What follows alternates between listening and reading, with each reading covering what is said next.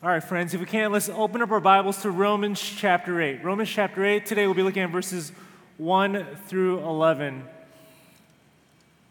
Now, if you guys are new with us here today, my name is Kenson Lamb. I have the honor of serving as the pastor of our Bridgeport location. Uh, also, if you are newer with us, you will often see myself and Rafe just kind of run back and forth every other weekend. And what's happening is that we're just preaching at each other's locations to help serve uh, our congregations. So today we're back in Romans, and I'm excited and intimidated uh, to jump into these verses with you. You know, as a pastor once said, the greatest book ever written in history is the Bible. The greatest letter in that book is Romans.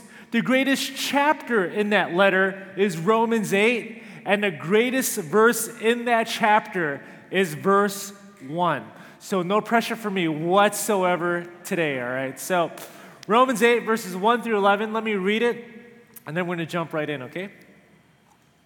So, Romans 8, Starting in verse 1, the Apostle Paul is speaking. There is therefore now no condemnation for those who are in Christ Jesus. For the law of the Spirit of life has set you free in Christ Jesus from the law of sin and death. For God has done what the law, weakened by the flesh, could not do by sending his own Son in the likeness of sinful flesh. And for sin, he condemned sin in the flesh in order that the righteous requirement of the law might be fulfilled in us, who walk not according to the flesh, but according to the Spirit. Verse 5 For those who live according to the flesh set their minds on the things of the flesh, but those who live according to the Spirit set their minds on the things of the Spirit. For, for to set the mind on the flesh is death, but to set the mind on the Spirit is life and peace. For the mind that is set on the flesh is hostile to God, for it does not submit to God's law. Indeed, it cannot. Those who are in the flesh cannot please God. You, however, are not in the flesh, but in the Spirit, if in fact the Spirit of God dwells in you. Anyone who does not have the Spirit of Christ does not belong to him. But if Christ is in you, although the body is dead because of sin, the Spirit is life because of righteousness. If the spirit of him who raised Jesus from the dead dwells in you, he who raised Jesus from the dead will also give life to your mortal bodies through his spirit who dwells in you. This is the word of the Lord. Thanks be to God. In the 1890s, uh, a book came out called The Picture of Dorian Gray by Oscar Wilde. You know, this was a story of a very good looking young man, Dorian Gray, and how everyone was amazed by his beauty. And Dorian was so consumed by his own beauty that he never wanted it to decay. But instead, he desired that a picture that was drawn of him would decay instead of him, and it became true. But then this picture of beauty began to take on a very disgusting form. That for many years, Dorian lived with no remorse, no regret, no guilt, indulging in every sin. And after years and years of living this way, this picture became so hideous, it was unrecognizable. And that's when it made sense to Dorian Gray that this picture was a reflection of his soul. So he tried to remedy this by doing good deeds, but the picture only got worse and worse and worse because he was doing it for all the wrong reasons. Eventually, Dorian becomes so desperate that he stabs the portrait, unknowingly also killing himself at the same time. Now, I share this with you because this is what Paul's been talking about in our Roman series. That for us sitting here, that we're, that we're sitting here, you know, we look alive and well, but inside, we're spiritually decaying. We've exchanged the glory of God for created things and lived in rebellion against God. And because of that, we walk in death. Not just literal bodily death, which comes for all of us, but spiritual death, separation from God. And just like Dorian Gray, we're shocked by the by what the picture reveals. And this has been the opening chapters of Romans. And Rafe showed us last week Paul's own personal struggle with his sinful depravity. That chapter 7 was basically Paul crying out for help. Chapter 7, verse 18 For I know that nothing dwells in me, that, that, that nothing good dwells in me, that is the flesh. Uh, chapter 7, verse 24 Wretched man that I am, who will deliver me from this body of death? That you read these verses and you feel Paul's anguish. He's longing to follow Jesus. He wants victory over sin, but he keeps being enticed into the temptation of sin. That he's also showing us just how real the struggle is to follow God with pure devotion and holiness, and how the consequences of sin are so real. The guilt is overwhelming, the sin is crippling, the regret is paralyzing. The way Paul ends chapter 7 is forces, forces all of us to ask the question is there any hope for us? This is the good news of our verses today. There is hope, and it's in verse 1. There is therefore now no condemnation for those who are in Christ Jesus. Now, this verse doesn't mean that God ignores sin or that he's in denial of, of our sins. God has seen every nasty and filthy thing that we have ever done. He knows the depth of our selfishness and sin. He has seen the ugly picture of our souls. But this is the good news. While we were utterly powerless and helpless, God saves. God justifies. The condemnation for sin on your life has been removed, and in Christ, we can be assured of our salvation. Now, this is so important because sin and Satan would seek to do the opposite. They would seek to shake our confidence in Christ, making us ask questions like, can God really forgive these awful things that I've done? Or am I really a believer? Because a believer wouldn't act that way or, or do that or say stuff like that. Or if we're suffering, God might God, God must hate me. Otherwise, I wouldn't be experiencing this. Life wouldn't be so hard. Can I just say that if anyone had a reason to condemn themselves, it would be Paul that before he was an apostle of Christ, he was first a persecutor and killer of innocent Christians, people he currently now calls his brothers and sisters in Christ. Try living with that kind of guilt. Yet, for all the horrible things Paul has done, he still claims the good news of Romans 8 1. Why? It's because he knows that there is no sin in his life, no guilt in his life, no shame in his life, that Jesus isn't greater. Amen? Amen. So, what we're going to do here today is just preach the good news of assurance. And here are the two points that we're going to work through here, okay? The first one is this there is no condemnation because Jesus has fulfilled the law. And secondly, there is no condemnation because we are empowered by the Holy Spirit to live differently. Okay? So here's the first point there is no condemnation because Jesus has fulfilled the law. Verses 1 and 4 again. There is therefore now no condemnation for those who are in Christ Jesus. For the law of the Spirit of life has set you free in Christ Jesus from the law of sin and death. For God has done what the law, weakened by the flesh, could not do by sending his own son in the likeness of sinful flesh, and for sin, he condemns sin in the flesh in order that the righteous requirement of the law might be fulfilled in us, who walk not according to the flesh, but according to the Spirit. Okay, so what we have here in verse 1 is a proclamation of victory, and in verses 2 and 4 is how the victory is accomplished. First, notice that Paul doesn't say that condemnation is not a real thing nor does he say that there's no cause for it. If you've been keeping track with us in the book of Romans, there's a very good reason for our condemnation. It is called sin. When Paul uses the word law in verse 4, it's meant to point us back to God's perfect standard, to the Mosaic law, specifically the Ten Commandments. And what the law proved was that we could never obey it. Verse 7 for the mind that is set on the flesh is hostile to God, for it does not submit to God's law. Indeed, it cannot. What this verse tells us is that the reason we didn't obey God's law was not because of oversight, it wasn't because of ignorance, it was because of hatred towards God. The great reformer, Martin Luther, once made this incredible insight. He said that you can't break the other nine commandments without first breaking the first commandment I am the Lord your God, and you shall have no other gods before me. You can't covet, you can't steal, you can't murder, you can't lie without first rejecting God. Because every time we sin, we are choosing to make someone else or something else our God. Every sin we commit is a hateful act against God and we are condemned for it. And all the law could do was just show us how ugly of a picture of our soul was. But this is the good news. Verse 2 For the law of the Spirit of life has set you free in Christ Jesus from the law of sin and death. In Christ, a greater law, the law of the Spirit, has trumped the law of sin and death. That the law of sin and death was the law that declared that our sinful condition before God doomed all of us, that all humanity was doomed from our very first breath.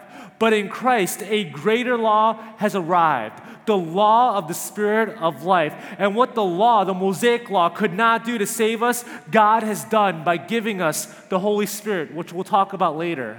Now, God here doesn't negate the law of sin and death. It is still very much a reality, it still very much applies for those who are not followers of Jesus Christ. But for those who are now in Christ, who have union with Christ, a greater law can now be applied in your life. It's kind of like this many of us here know the law of gravity. For example, if you wanted to fly and jump off a building, the law of gravity is going to say, as well intentioned as you are, no, you're going to go splat. That's what the law of gravity says. Or when you see an airplane on a tarmac, the law of gravity tells you that a plane that is over 200,000 pounds heavy should never get off the ground, yet a plane can fly. Why?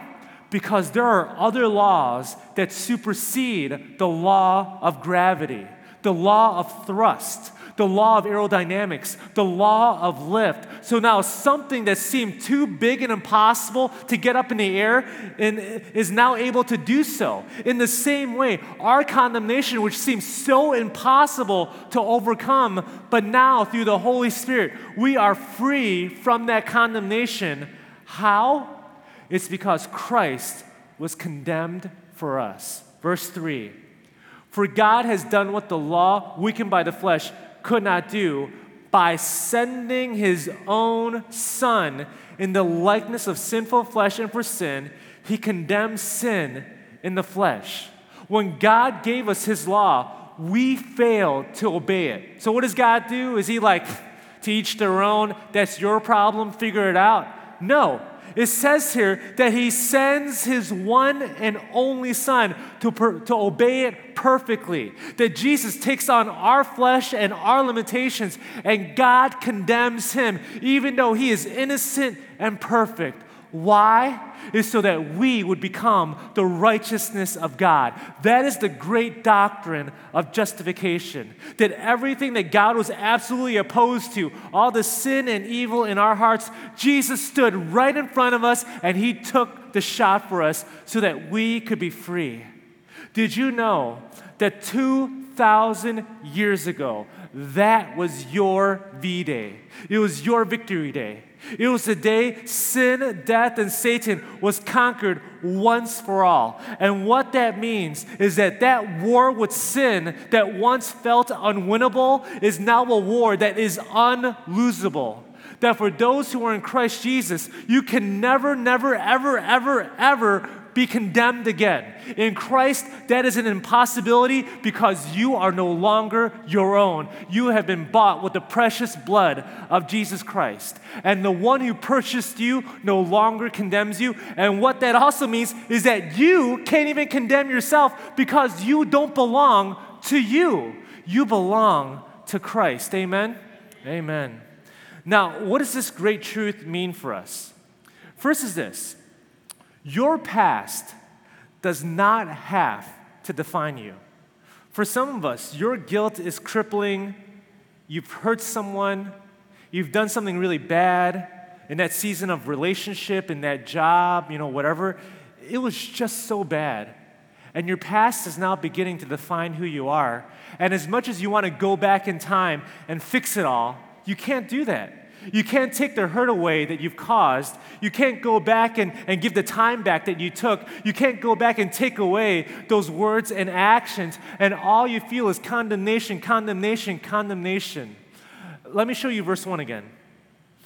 There is therefore now no condemnation for those who are in Christ Jesus. The word now is meant to tell you that right now in redemptive history that God has made another way. That yes, it used to be condemnation, but now there is another way that in Christ a new day has come. A new covenant has been made. A new hope has arrived. You don't need to have your past define you, nor do you need to deny your past. Instead, in Christ, you can face it. It doesn't have to crush you because Jesus was crushed on your behalf. In Christ, you are secure and accepted. That no matter what someone might say to you, no matter what Satan might say to you, no matter what you might even say to yourself, all that matters is what God says about you. And in Christ, you are loved and you belong to Him. That just like Paul here, chapter 7 was his cry of anguish, but now in chapter 8 is his song of victory in Christ. And that now too is your story in Christ. Amen? Amen. Secondly, what does this mean? Your future does not need to scare you. You know, when Paul says there is now no more condemnation, he doesn't say sometimes there's condemnation. For example, if you sin too much, you'll be condemned. Or maybe what we believe is that once you believe Jesus Christ as Lord and Savior, that moment that happens, all those past sins are forgiven, but any future sins will condemn you. So, what happens is that you sin, you're condemned. You ask for forgiveness, condemnation is removed. You sin, you're condemned. You, and the cycle just goes over and over again. You sin and you feel condemned, and, you, and, just, and it creates so much fear and doubt. Am I really saved? I like to call this a daisy theology. He loves me, he loves me not. He loves me, he loves me not. He loves me, he loves me not. This is not the gospel. God's love for you is not fickle. When He loves you, He loves you perfectly. And, and that's all. That's all that needs to be said. What that means is that sin in your life, yes, it can complicate your life. Yes, it can convict you, but that sin can no longer condemn you. The declaration of no condemnation was not just for past sins, it was also for future sins. Uh, consider this when Jesus died on the cross, 2,000 years ago. How many sins in that moment did you commit? None. You didn't exist yet. All sins that were paid for were paid for in advance. All of your past, all of your present, and all of your future could not make God love you any more or any less because it's on the cross. His love for you was perfect and complete. That is how secure you are in Jesus Christ. You know, F.B. Meyer, an English author, once recounted a true story. He shared a story about how many years ago, two men wanted to, climb the Matterhorn, a mountain in Switzerland. Let me just show it to you here. And in order to do this, these two men hired three guides. So the five of them went up the side of the Matterhorn, and as they were climbing, they were going to the steepest and most slippery part of the mountain. So they all tethered themselves together with rope and so forth. And as they go up the mountain, the bottom man, the last man, slips and falls off. But everything's okay because the other four are secured and holding firm.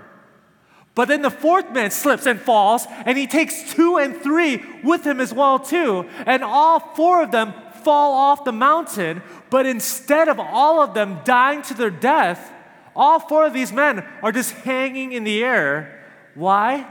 It's because their rope was still tied to the head guide who stood firm, that he had driven his spike deep into the ice, and because of him, the other four men were able to regain their footing.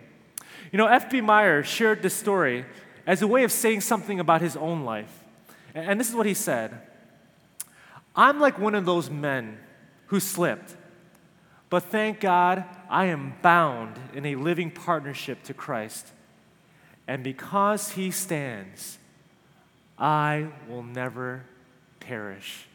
Because he stands, I will never perish. There is now no condemnation for those who are in Christ Jesus.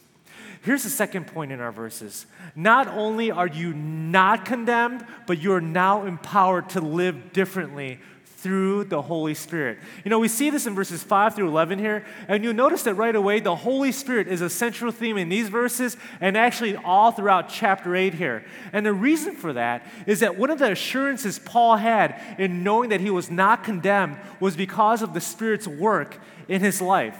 And from our verses, we see this in two ways. First, Paul talks about how our minds are set on the things of the Spirit. That's verses 5 and 8. And secondly, it's because the Spirit dwells in us, verses 9 to 11. Or if I can put it this way, the Spirit leads us to confess Christ and to conform into Christ. That's where we can see our assurance, okay? So, first, Paul knows that he's not condemned because the Spirit leads him to confess Christ. And we get that because of how he uses the words. Our minds are set on the things of the Spirit. Uh, verse 6 and 7. For to set the mind on the flesh is death, but to set the mind on the Spirit is life and peace. For the mind that is set on the flesh is hostile to God, for it does not submit to God's law. Indeed, it cannot. So, what we have here is a compare and contrast. First, you have the mindset of the flesh. And the, and, and the mindset of the flesh is a mindset that hates God. It's hostile, it's rebellious to Him, and it leads to death and condemnation. That this is a person who is consumed with self. You know, something interesting to point out here is that in chapter 7, Paul is most defeated when he is focused on himself. Look at verses 13 and 20 here in chapter 7. If you look at verses 13 and 20, there is nothing but personal pronouns. Me, me, me, my, my, my, I, I, I. As Paul considers his struggle with sin, he is just consumed with himself, and it just drives the condemnation deeper into his heart. But now look at chapter 8. Something different happens. There's hardly any personal pronouns. All he can talk about right now is the Holy Spirit. What's going on here? This is the contrast between the mind of the flesh and the mind that is on the things of the spirit. That the mind that is set on the flesh is a mind that is consumed with me. And that's ultimately what sin is. It's the big I problem, that it's always about me, my work, my hurt, my disappointment, my frustration, my pride. And it wasn't until Paul stopped looking at himself that he could finally see hope in the horizon when he was able to see Christ. To have our minds set on the things of the Spirit is to move from self focus to God focus. Notice here, it doesn't say to set our minds on the Spirit Himself, but it says to set our minds on the things of the Spirit. So, what does the Spirit think about? What does the Spirit desire and devote itself to? Let me show you what Jesus says in John 16. Jesus says, The Holy Spirit will glorify me, for he will take what is mine and declare it to you. That is the Holy Spirit's mindset. It's to glorify Jesus. It's to confess Christ. It's to have you love Jesus like how he loves Jesus. Now, many of you know this, but on Wednesday, we begin Lent. And Lent is this historical practice of the church where the 40 days before Easter is defined by a season of purposeful self denial and fasting. That whatever we choose to hunger from, and most of the time it's usually food, that as we get those hunger pains, it's meant to remind us of our greatest hunger, which is our need for a Savior, Jesus Christ. That Lent is that time to set our minds on Christ. It's the season where we kill the I, I, I, me, me, me, my, my, my, and focus our eyes on Jesus Christ. The 20th century Archbishop of Canterbury, William Temple, once said this Your religion is what you do with your solitude.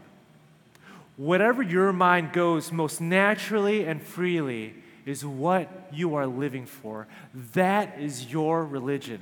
And whatever preoccupies your mind will shape your lifestyle and your character. Let me ask you what consumes your thoughts? Is it I, I, I, me, me, me, which will only lead to more condemnation? Or is it Jesus Christ and His promises and His glory, which leads to life and freedom?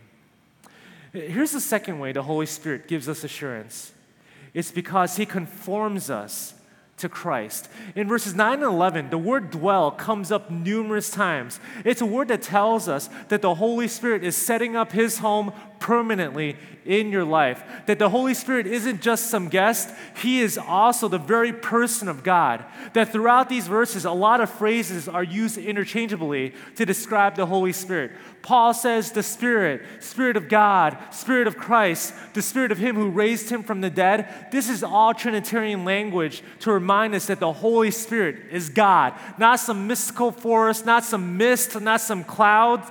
He is the very person of God.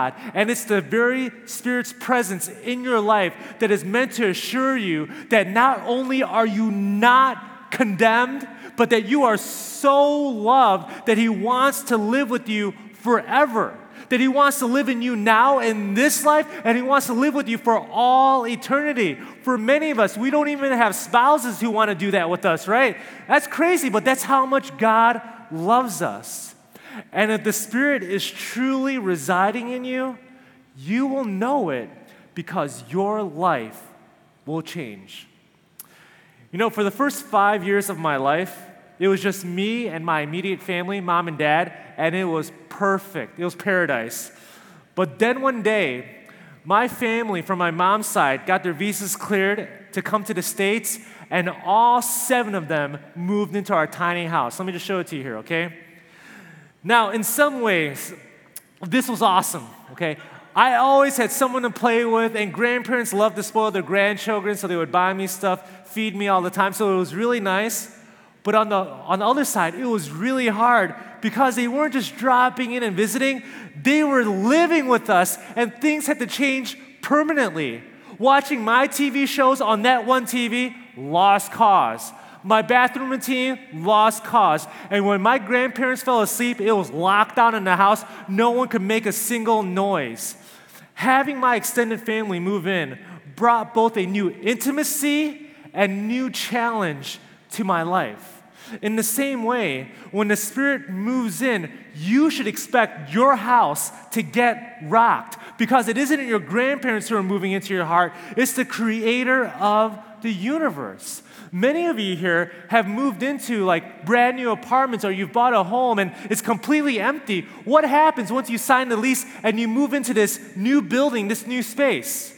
Well, you begin to put your couch over here. You begin to put this lamp over here. You go to IKEA and buy all this furniture and you start decorating the house and all this. And what ends up happening to this house that was once empty? It now begins to take on your character bit by a bit. That's exactly what happens with the Holy Spirit. That you now, slowly and slowly, begin to take on the character of God Himself. Uh, verse 11 If the Spirit of Him who raised Jesus from the dead dwells in you, He who raised Christ Jesus from the dead will also give life to your mortal bodies through His Spirit who dwells in you. Now, Paul here talks about life to our mortal bodies, which means our physical bodies, but now the Spirit gives life to that body. This doesn't mean that all of a sudden we stop aging or we stop picking up diseases and illnesses, but it is a promise that just as the Spirit resurrected Jesus, we too one day will be resurrected from the dead in a resurrected world. That's verse 11. But also, he says in verse 10 that the Spirit gives life. And this is actually meant to point us not to just an outward transformation, but also an inward transformation, a new birth. That just like how unrighteousness brought death, and dead things harden, dead things can't perceive, dead things cannot move, righteousness wakes us up spiritually to God. Righteousness declares that victory is inevitable. It's meant to tell us that the same Holy Spirit that rose Jesus up from the grave is the very same power and presence that lives in you right now, rewriting your story. Do you think your struggles with sin, your struggles with your hard marriage, your illness, your anxiety, your sadness is stronger than the Holy Spirit? It's not. The Spirit of God is within you and He is renewing you. Church, let me ask you do you see yourself confessing Christ and conforming into Christ? To see the Spirit's transformation in your life is your assurance that there is no condemnation on your life. In John chapter 8, there's a story of a woman caught in adultery, and she's put before Jesus, and the religious leaders, they are so excited about this because Jesus is trapped. The word of God is clear in Deuteronomy 17. An adulterer is to be stoned to death. So if Jesus doesn't stone her, he'll get labeled a false teacher. That's awesome. And if he does stone her, he becomes unpopular and people stop following him. That's awesome too. For these guys, it's a win win situation. And Jesus knows this. So Jesus looks to the crowds and says, Those without sin, you cast the first stone. And one by one, the people walk away until there's only two people left Jesus and this woman. And right in front of this woman is the only person who has the authority to stone her. And Jesus says to her, Who's here to condemn you? And she's like, Well, there's, there's no one who's here. And Jesus says these powerful words Neither do I condemn you. Go and sin no more. Notice the order of those words. It's not first clean up your act, get your life together, and you be forgiven. Jesus says, You are now forgiven, so live differently. Do you see this? His grace is greater than our condemnation. Friends, again, there is a lot weighing on your hearts today. The guilt of falling short as a husband, as a wife, as a parent, as a friend, as a girlfriend, as a boyfriend, as a coworker, uh, as a pastor. There are things that you're doing about that no one knows about, and it is just killing you. The guilt is killing you. What you did on the internet last night, what you did at work, what you did with that money, what you did in that relationship, and you are feeling just so condemned. I am here to tell you that in Christ, you are free. You are forgiven. You are whole. You are pardoned. You are dressed in the righteousness of Christ. You are no longer condemned. And when Satan will, will, try to sneak up on you and whisper to your heart, you can't overcome. You can't measure up. You don't deserve God's love. You shouldn't be in here today worshiping. You'll never make a difference for his kingdom. And when Satan barrages you with all these thoughts, it's in that moment you pick up the greatest book ever written, you go to the greatest letter, to the greatest chapter, to the greatest verse and you proclaim, There is now no condemnation for those who are in Christ Jesus. So, Satan, step off and back off. There is nothing that can be said to me, no charge brought against me that Jesus has not taken to the cross. Amen. Amen.